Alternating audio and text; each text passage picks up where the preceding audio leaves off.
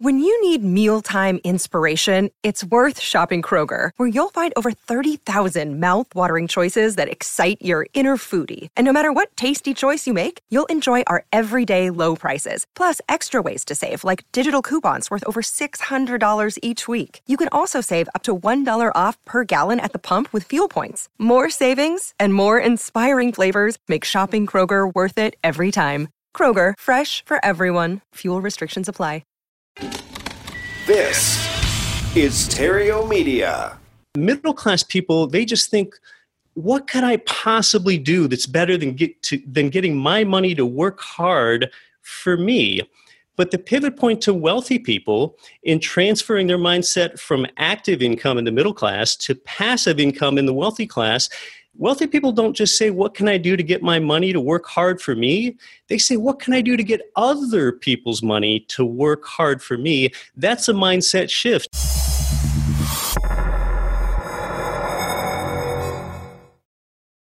Hello, I'm Matt Theriault of the Epic Real Estate Investing Show, and welcome to another episode of Thought Leader Thursday. Alrighty, so today I'm joined by founder of Get Rich Education, and hosts one of the America's top investing shows, Weekly, by the same name. He's member of Forbes Real Estate Council. He's been an active income property investor since 2002, and he's author of the Amazon number one best-selling book, Seven Money Myths That Are Killing Your Wealth Potential. So please help me welcome to the show, Mr. Keith Weinhold. Keith, welcome to the show. Thanks so much for having me, Matt. You bet, you bet. Hey, um, before we get into uh, you know your real estate and what you're up to, what were you doing just prior to getting involved in real estate?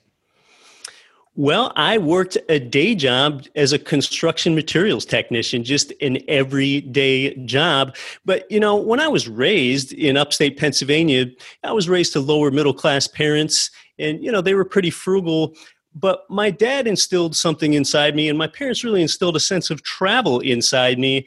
And, you know, my dad kind of asked me to kind of ask yourself a better question in life, Keith. If you're not passionate about your job, don't let your job define you you know ask yourself a better question. What kind of life do you want to design for yourself? And if you want to be extraordinary sometimes you need to be unusual. And my father wasn't entrepreneurial or he wasn't into real estate investing but you know he just kind of instilled in me if you can find out a way so that you don't live to get paid and instead get paid to live you need to do that. So i began investing in real estate on the side while i was a construction materials technician. Mm-hmm. got it Cool. So, um, getting paid while you sleep was kind of what was the inspiration and the advice from your dad. Yeah, that's right. And you know, passive income, that's kind of mythical, I think, to some people, Matt. Some people don't think that that's a real thing.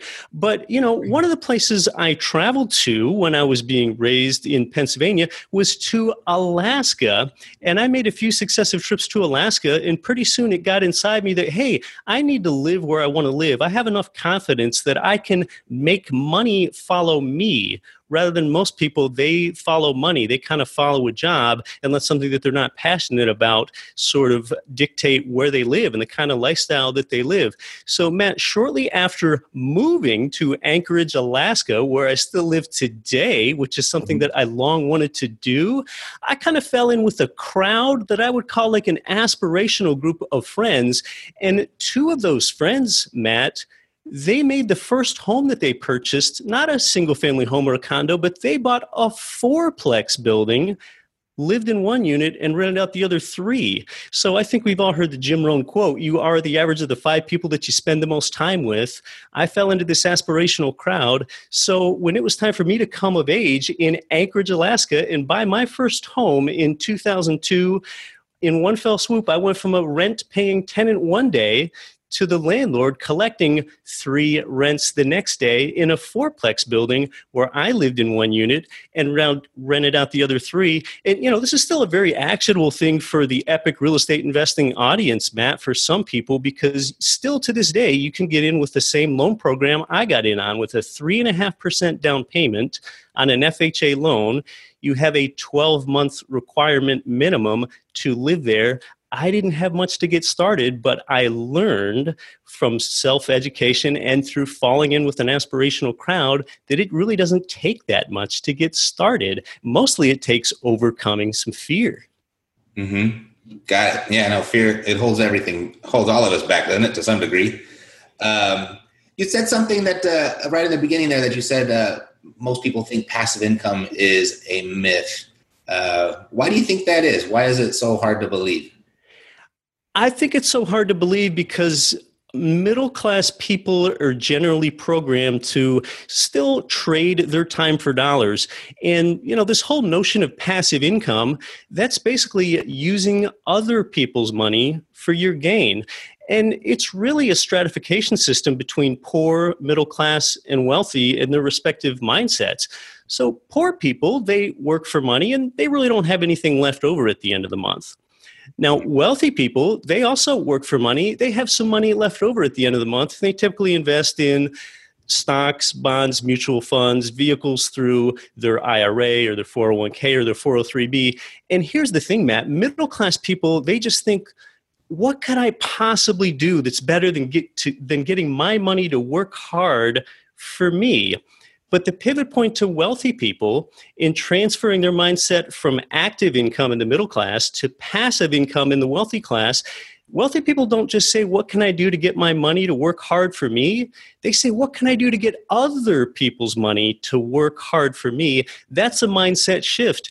And the great thing, Matt, is everyday people can employ other people's money three ways at the same time, really much like I did back with the fourplex building. Mm-hmm. Well, how do you ethically employ other people's money at the same time without any formal training or without a lot of money?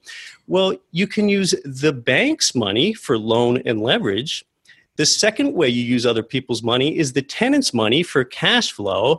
To your point, that's that passive income stream. And then the third way you can ethically employ other people's money at the same time as an everyday person is you can employ the government's money at scale with things like tax depreciation and a 1031 exchange, which means you legally never need to pay capital gains tax on any of your gains. This is something that's available to everyday people, but you're taking a page out of the wealthy playbook because you're employing other people's money. If you're just trying to get your money to work for you in the middle class, the gains you think you're getting aren't your gains when you consider the deleterious effects of inflation and emotion and taxes and fees and volatility in your mutual funds. You got to think like the wealthy, employ other people's money.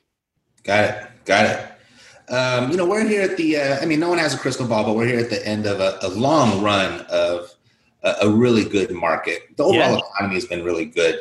Um, how do you feel about investing today? That's a great and timely question, Matt, because some people are like, well, real estate values are up now, and now mm-hmm. interest rates have begun to creep up. But let's look at things contextually. Like, you're going to invest in real estate or you're going to invest in, in what? So it's kind of a game of compared to what.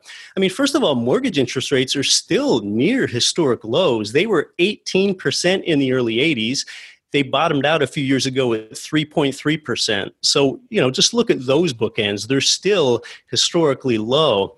If you think mortgage interest rates are going to be 7% in three years, you're going to be a lot better off buying now. Mortgage interest rates are still low. The demographics are actually great for real estate investors. More millennials are entering prime renter age, and I think most people know that millennials are the largest generation. Three years ago, they passed the baby boomers in size and what does a millennial's financial picture look like? Well, sadly, for a lot of millennials, college costs have risen faster than inflation. Well, that means that millennials are saddled with this student loan debt. They can't come up with a down payment for housing. A greater proportion must rent, and that's really good for us as real estate investors. So that's mm-hmm. sort of a demographic component, Matt, as to why it's a great time for real estate investors. There's also something I would call a psychographic component. You know, years ago, millennials saw their parents lose their home in the mortgage meltdown of 2009, or saw their parents be underwater on their home. And that underwater condition, where their mortgage balance was greater than what their home was worth meant that they couldn't even move if they wanted to move. And because this happened in millennials' formative years, some millennials still have this just negative association with home ownership, and that drives rental demand. And you know, back to demographics for a second, Matt. Here's mm-hmm. something that almost no one thinks of because if you live in the United States and Canada, you just almost forget the fact that the overall population keeps increasing. In fact, the US population keeps increasing at more than 2 million people per year. Well, that just drives the economics 101 of supply versus demand. And it's very easy for you to take this for granted if you're listening in the United States or Canada right now. But population losses in places like Japan and Greece and Spain, they go on to create excess housing supply there. And, and you know what else? Even if the US population just stayed the same, housing demand would still grow among that same population.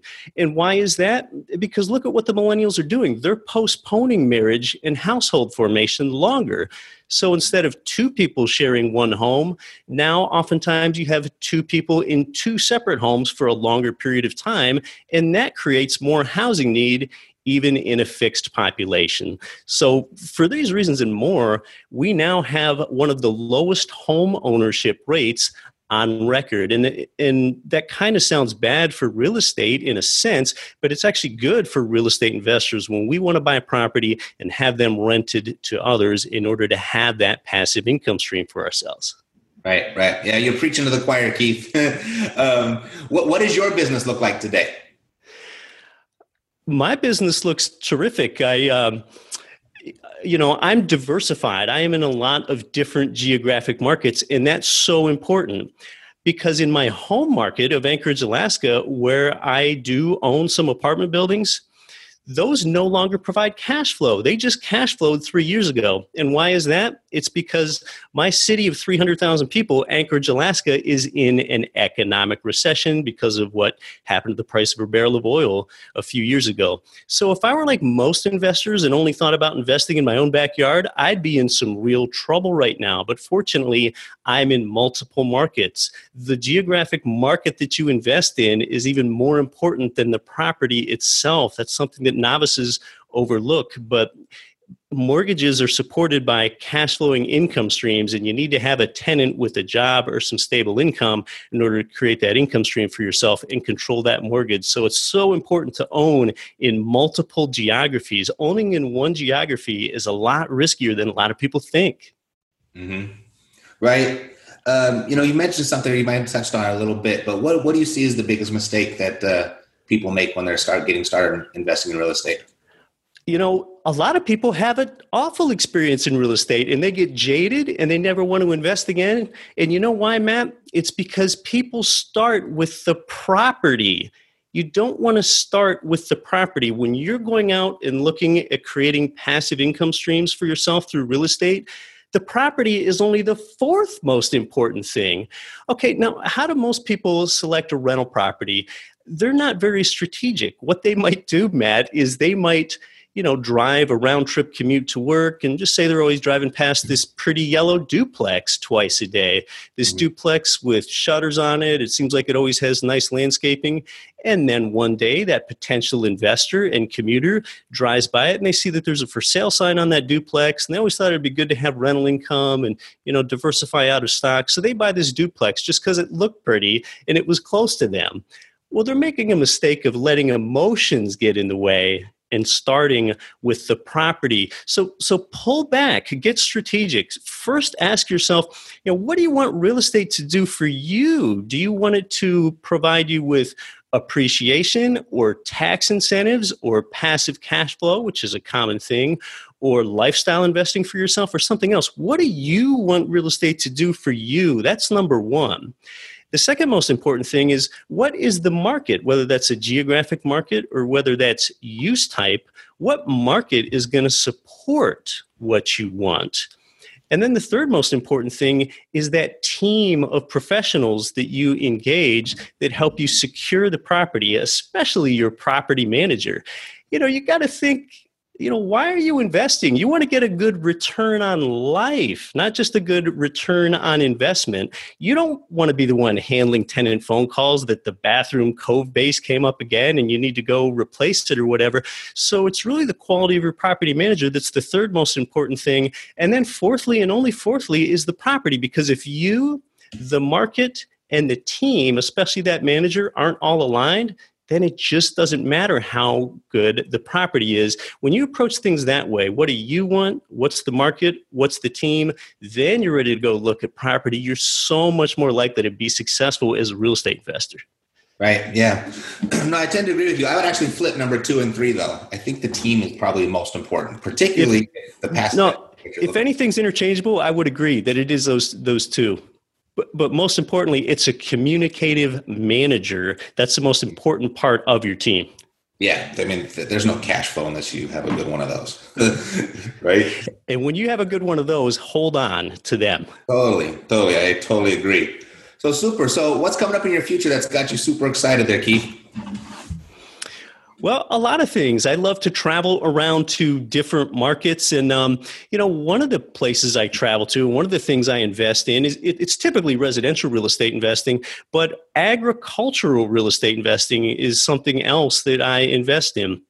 Um, even in something like uh, coffee trees in Panama, it's mm-hmm. a great diversification play away from residential real estate.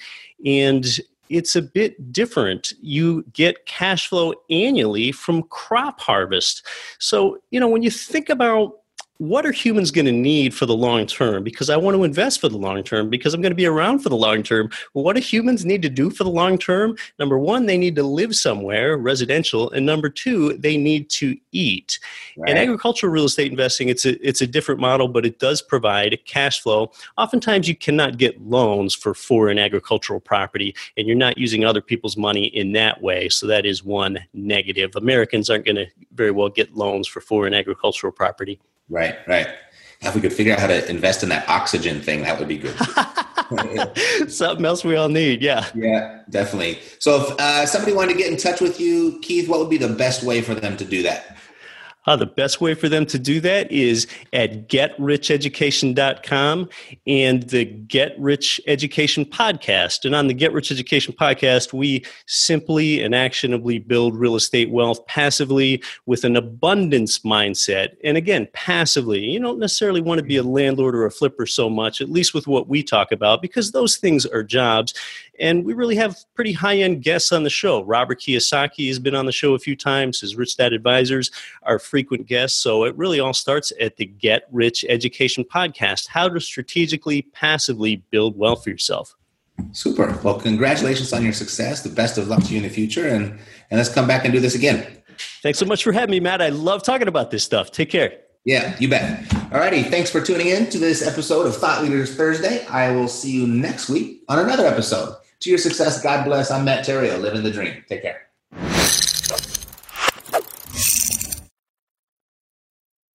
This podcast is a part of the C Suite Radio Network. For more top business podcasts, visit c-suiteradio.com.